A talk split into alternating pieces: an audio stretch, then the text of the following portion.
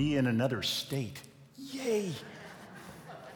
I don't know if you've heard, but there in California, we've been locked down just a little bit. This is actually the first time I'm preaching somewhere outside the church I'm part of in something like 19 months. So thank you for inviting me. and uh, thank you, those of you who are joining us by live stream. Thanks for being with us in spirit. We are with you in spirit. This morning, I want to talk about this idea of an unhurried life. And just as a text to put this on, a foundation, on the screen, you'll see this passage from the Gospel of Luke. It's one of those little passing comments in the Gospel between stories. Sometimes those passing comments teach us a lot.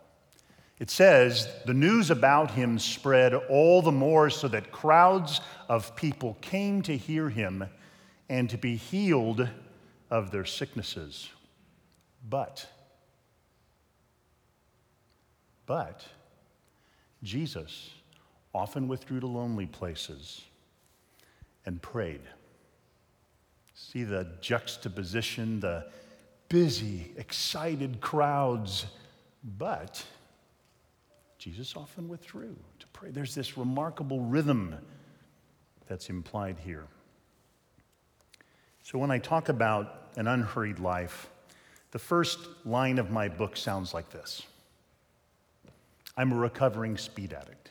This is apparently an AA meeting, right? It's a I'm a recovering speed addict, and I don't mean the drug. I'm talking about my soul. And I use the language of addiction because that's how serious my struggle with hurry is. And when I talk about hurry, I'm not mostly talking about outward speed. I'm not talking about freeway speed. I'm not talking about walking speed or talking speed or working speed. I'm talking about something deeper. I'm talking about our souls, about how fast they sometimes rev. So, hurry for me has sometimes looked like frantic drivenness to get one more thing done in a day as though my life depended on it. Sometimes it's looked like anxiety that drives me to more and more desperate and driven busyness. And sometimes it's looked like a deep seated craving for the affirmation and approval of others that shapes what I say and what I do. I'm talking about hurry in here. And let me clarify something. Dallas Willard was the one who said, Don't make the mistake of thinking busy and hurried are the exact same thing. They're not. Busy, that's your calendar, that's your to do list. Jesus had busy days often. The text talks about a crowd coming from morning till night. Busy, that's out here. Hurried, that's in here. This is what I want to talk about. I think you can be busy and unhurried. I think you can be profoundly engaged in all of the good work God has given you, and you can do every little bit of it with an unhurried soul. And I think that's one of the secrets of Jesus his ability to be present to every single person who crossed his path. Do you, do you feel and see that in the Gospels? I do. So, when I talk about an unhurried life, I want to talk about it in the language of pacing.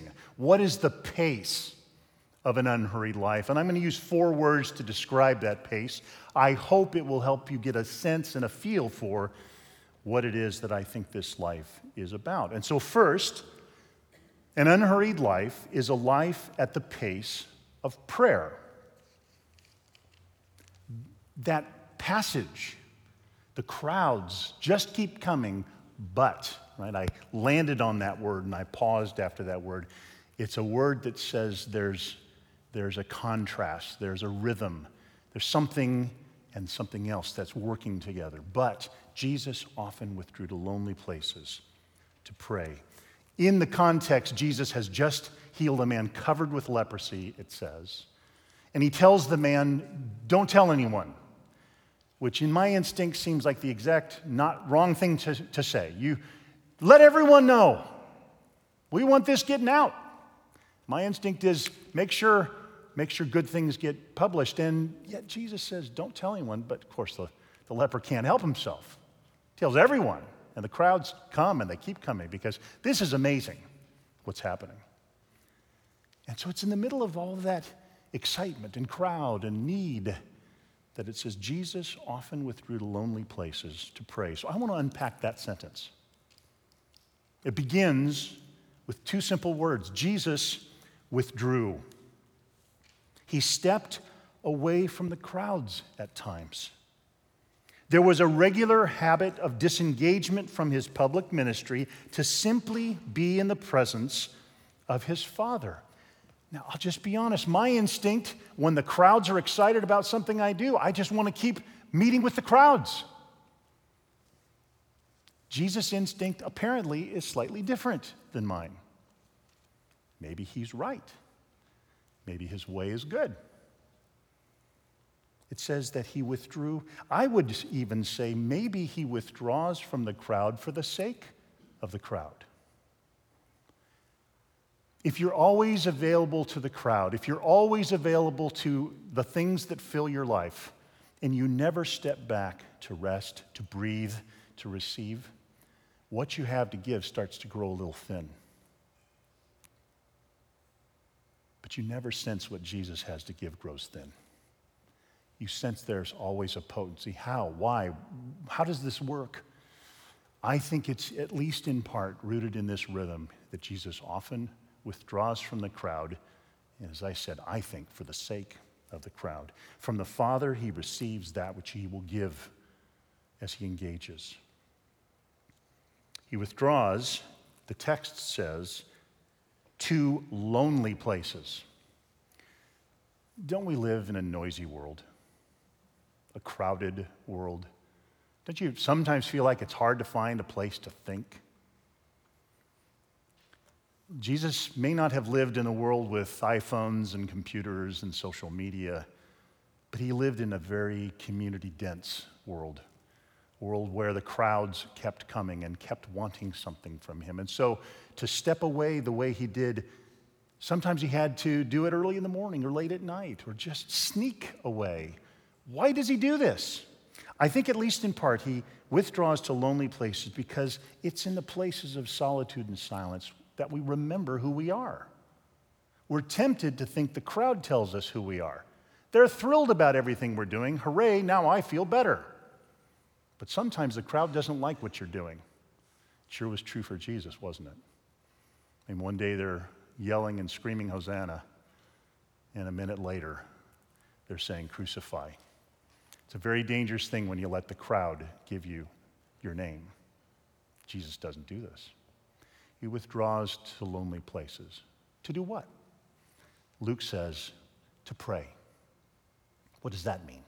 Well, we all have a sense of what in the world it would perhaps look like to step away, be alone, and pray.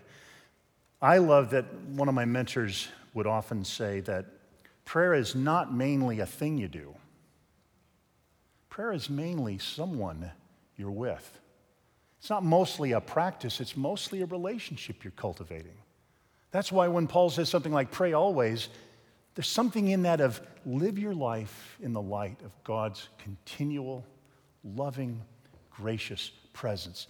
Learn how to cultivate that kind of interactive, conversational relationship. I really think this is at the heart of what God's inviting us to. I think this is the soil in which our lives and our good work grows. Jesus withdraws to lonely places to pray. And then I think when he teaches us, he actually invites us to do the same kind of thing. Think about the line in his Sermon on the Mount. He said, When you pray, go into your room, close the door, pray to your Father who is unseen, and then your Father who sees what is done in secret will reward you. Close the door, pray in secret. To me, echoes the sense that Jesus withdrew. Jesus went to the secret place. Jesus closed the door. Jesus gave himself time to be alone in the presence of his Father. When you pray is sort of the assumption that it's something perhaps we'll do often.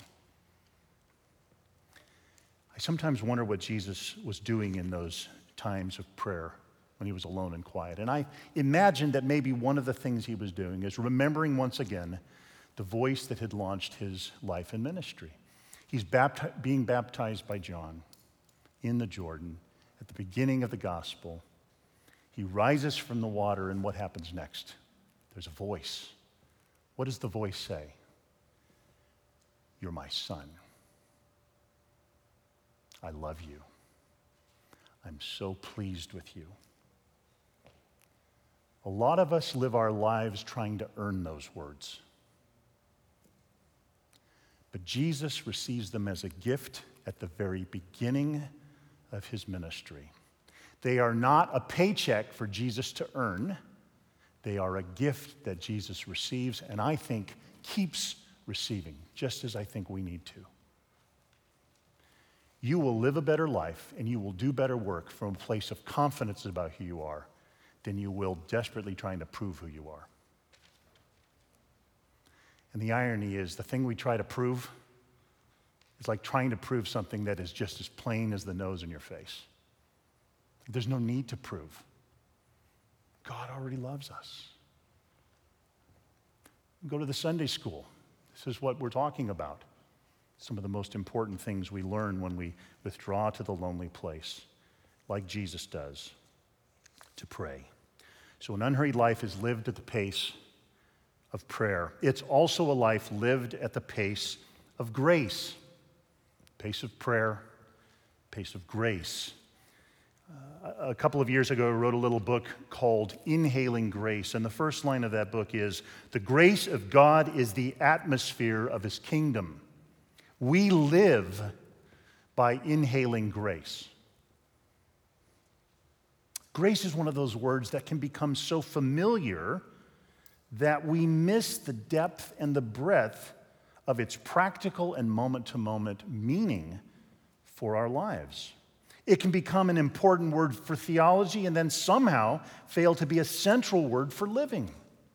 Or it can be a word that speaks to us of acceptance and forgiveness, which we so need, but we can miss the fact that grace is strong and transforming in our lives. One of my mentors helped me understand the message of grace, in the, especially in the New Testament.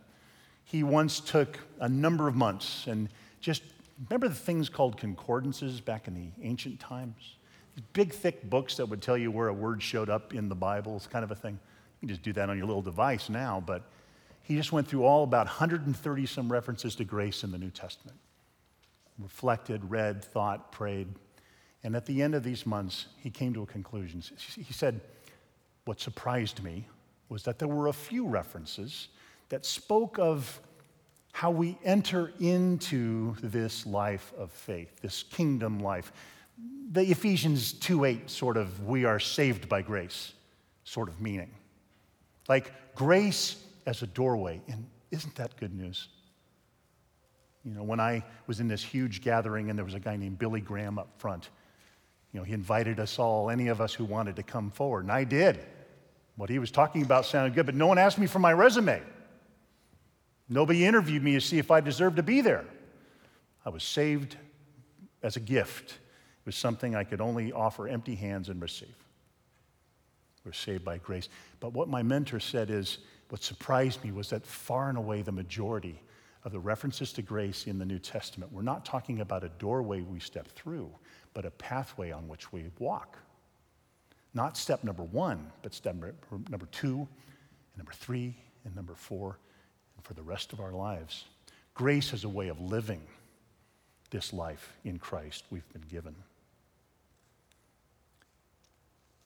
He often said that just as surely as we're saved by grace, we live by grace, and we serve by grace, and we work by grace, and we lead by grace, and you, you could just keep going. That grace is God's empowering presence. It is God's generosity to us that we are constantly recipients of. As a young Christian, I had this weird idea about what my relationship to grace would look like the older I got. I began to follow Jesus as a 17 year old. And I, I had made a lot of dumb choices in high school. So I imagined I needed lots of grace at 17. And somehow in my mind, as I looked down the tunnel of getting older, I imagined maybe someday when I was 60, like I'm now. Someday, I'll hardly need any grace at all. I'll just, I'll get things together, I'll figure stuff out, I'll solve all my issues, and you know, like grace will somehow be like the spare tire in my trunk. I'm glad I have it, but I probably don't need it. Has that been your experience? The amount of grace I needed as a 17 year old, minuscule compared to now, 40 some years later. I need grace every moment of my life. There is never a moment I don't need God to be generous. There is never a moment I don't need God to be a guide. There's never a moment I need, uh, that I don't need God to be present to me. Dallas Willard, Willard liked to say, saints need a lot more grace than sinners do. Because grace is more than a message of forgiveness. It is, but it's so much more. Grace is how God changes us. Grace is how God guides us. Grace is, is like the breath in our lungs, it's like the blood in our veins. It's, it's who God is generously present with us as we do anything. And so, an unhurried life is a life of prayer, that lived at the pace of prayer. It's lived at the pace of grace. And third, it is a life lived at the pace of peace. We live in a time, don't we, where peace seems really hard to come by. I don't know what your experience of this last year and a half has been like. It's perhaps been one of the most anxious seasons of my adult life to be frank. I went from enjoying traveling all over the world, talking about some of these sorts of things with leaders on most of the continents, to making a daily 32 step commute from my bedroom to an office downstairs, and then rinse and repeat. Had to completely revise everything I was doing. It was stressful, it was hard, it was disorienting, it was disappointing, it was, it was anxiety producing for me. I come by it sort of honestly, not to blame, but my mom grew up in a post World War II orphanage. You grow up in an orphanage, you learn anxiety. Does that surprise anybody? I don't think so. That little girl becomes a mom, and that mom has a firstborn son.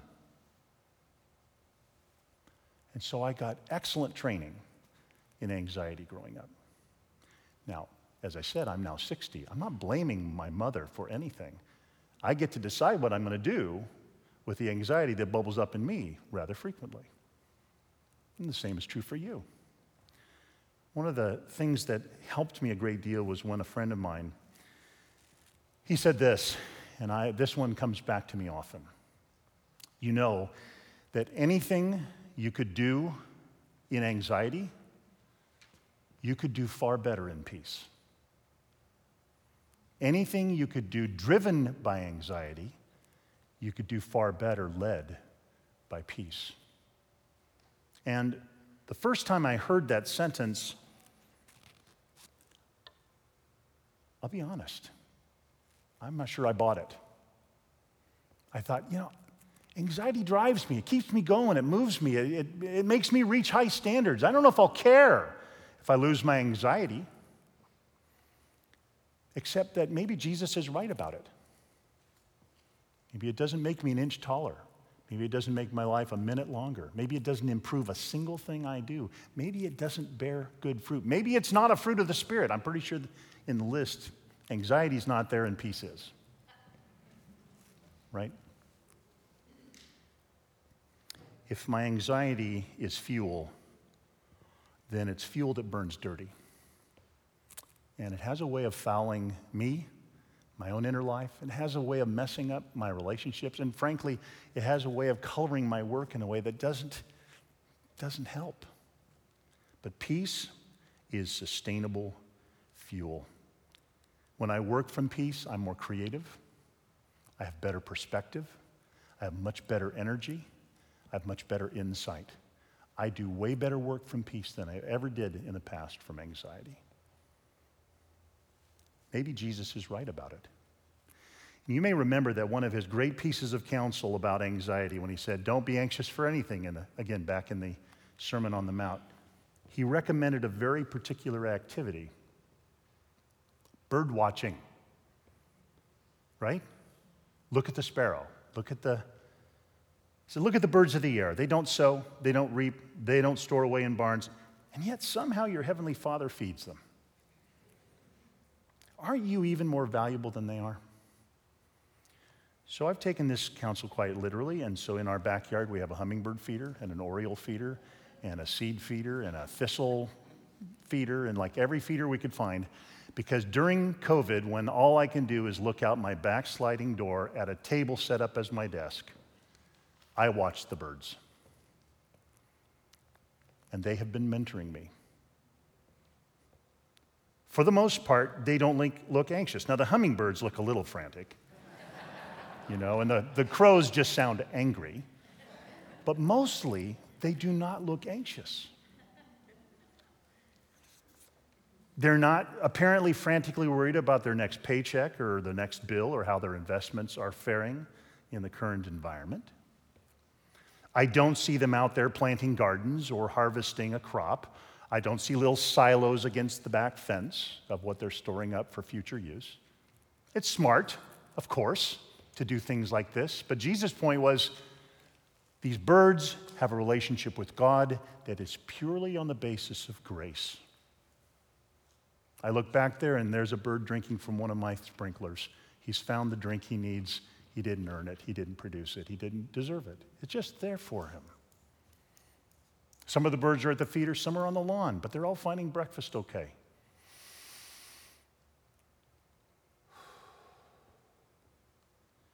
Maybe anything you could do in anxiety, you really could do better in peace. You might find that if anxiety has been a familiar companion, you could say, Thank you, but I think I can take it from here. You could decide that walking with a Prince of Peace would be far more encouraging and inviting and energizing and fruitful than a life driven by anxiety ever has been. And so, uh, an unhurried life is a life lived at the pace of prayer at the pace of grace, at the pace of peace, and finally, maybe most centrally, a life lived at the pace of love. I think the easiest way to say this is that love can't be hurried. You can't love people in a rush. They rarely feel loved when you're going by at about 70, right? My wife finds it much nicer if I stop and listen and give her my full attention than if I sort of say hello on my way by to the more important thing I'm heading for. Right? Think of the stories when Jesus and his disciples are on their way somewhere. The disciples seem to be very goal oriented. They want to get to the place they're going, and Jesus seems to be very people oriented. He's willing at times to stop for the one apparently at the cost of the thing out ahead that they'd planned for. I'm not saying he always does this, but he seems to have a knack for knowing when the Father's inviting him to stop. See, I found when I'm busy, I sort of imagine that my life is sort of a, a long list of things I have to manage thing, thing, thing, thing, thing. But when I slow down a little bit, I begin to realize that my life is actually full of people that I get to love and be loved by. My life is full of the presence of God with me all the time. And the things, because we all have things we manage, things we do, things that fill our days. The reason the things matter is because they help people. That's what makes the things matter. I can think of seasons 20 or 30 years ago where my days were full of things that I now cannot remember. But I can remember the people by face, by name. The, the way those things helped people is what matters. It's what it always matters because an unhurried life is lived at the pace of love. And sometimes love feels inefficient. Feels like getting things done is more important. Jesus tells a story in the Gospels that I think illustrates the unhurried nature of love. Remember the story of the Good Samaritan? Samaritans generally were the bad guys in Jewish stories. And yet somehow Jesus tells a story where the Samaritan clearly is the good guy in this story. Because he's the one, when he sees this broken, beaten man on the side of the road, he stops and he bandages the wounds with his own oil and wine. And he carries the man to an inn. I guarantee you this wasn't in his calendar when he started the day. But he saw a need, and like Jesus, he knew the Father was inviting him to stop and care for that very practical, present need. Love your neighbor just means love the people who cross your path. Love the people who are close enough to care for you. You can't love the whole world. God is good at that. But you can love your neighbor. You can love the one who's there. And this Samaritan does. He carries the man to an inn. He stays with the man to care for him overnight. He, he gives the man enough money to care for this guy for a couple of days, and he plans and promises a return trip. Love is unhurried. And love is the great commandment. The great commandment has never been get more things done. But if you would have looked at my life along the way, you would think that was my operating great commandment as I managed things and, and ran past people to get more things done. That an unhurried life is lived at the pace of the great commandment, which remains unchanged regardless of technology, regardless of our devices. The Great Commandment is still God's great priority. It is God's mission statement. It is even God's operating system. Love.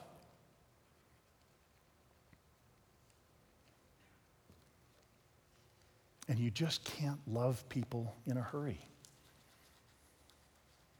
It doesn't feel like love when you're rushing by. But if we can stop at times in the midst of our busy days, of important activities, often God given. But if we can remember, what matters in our days are the people who cross our path people alongside whom we work, the people perhaps that we supervise, those for whom perhaps we work, those who live in our immediate proximity in the neighborhood, our husbands and wives, our sons, our daughters, our parents, our grandparents, the neighbors, the ones nearby. The great commandment is to love God because we're loved first by God. And then that filling our lives spills out in a life lived for the good of our neighbor. A life where the overflow of God's generous grace and abundant love then touches the lives of other, others. We, we have to slow down to let that life be cultivated in us. And so, an unhurried life is a life lived at the pace of prayer, at the pace of grace, at the pace of peace, and at the pace of love. And I just wonder as I close if there's one of those four that seems to ring truest for you in your present experience. Maybe it's the pace of prayer. How might Christ be inviting you? to slow down to the pace of relationship, to the pace of listening, to the pace of presence. How might God be inviting you just a little more deeply into the conversational relationship with Him that He absolutely treasures? Like any good father, He absolutely treasures your presence and conversation with you. So maybe it's the pace of prayer, or perhaps you're drawn to the pace of grace. How might Jesus be inviting you to see the whole of your life as a gift to be received and enjoyed rather than a great deal of work you're doing for Him? Maybe your work is energized and guided by the generosity of God. Maybe you're drawn to the pace of grace. Or it could be the pace of peace. How might God be inviting you to the idea that peace would be a better engine for your life? Peace would be a better source of creativity and energy and vision and direction for whatever it is you do in your Mondays and Tuesdays and Wednesdays. That being a non anxious person wherever you went might make a bigger difference than you could ever possibly imagine. The ability, because you're relaxed inside, to give another person your full attention. That's rare in our world. You could be the one giving that to others. Or finally, do you feel especially invited to a life lived at the pace of love? Kosuke Koyama, who's a Japanese theologian, once said in a book titled Three Mile an Hour God. Is that a great book title? Three miles an hour, which of course is the speed at which we leisurely walk. A three mile an hour God. He says, God walks slowly because he's love. If he isn't love, he'd go much faster. But love has its speed. It's an inner speed, it's a spiritual speed, it's a different kind of speed from the technological speed to which we are all accustomed. It's slow, but it's Lord of every other speed because it's the speed of love.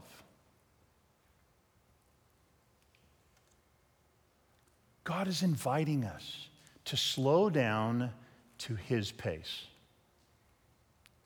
the pace of prayer, the pace of grace, the pace of peace, the pace of love. This is how God walks with us. This is how God invites us to walk with Him and with those who cross our paths. I'd like to take a moment to close our time prayerfully. Okay? Would you join me?